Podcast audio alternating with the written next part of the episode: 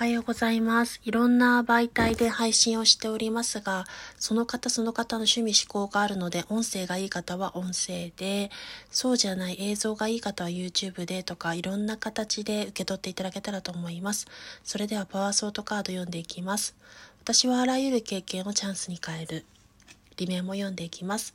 どの問題にも解決策がありますが、どんな経験も学び、成長するためのチャンスなのです。私は大丈夫。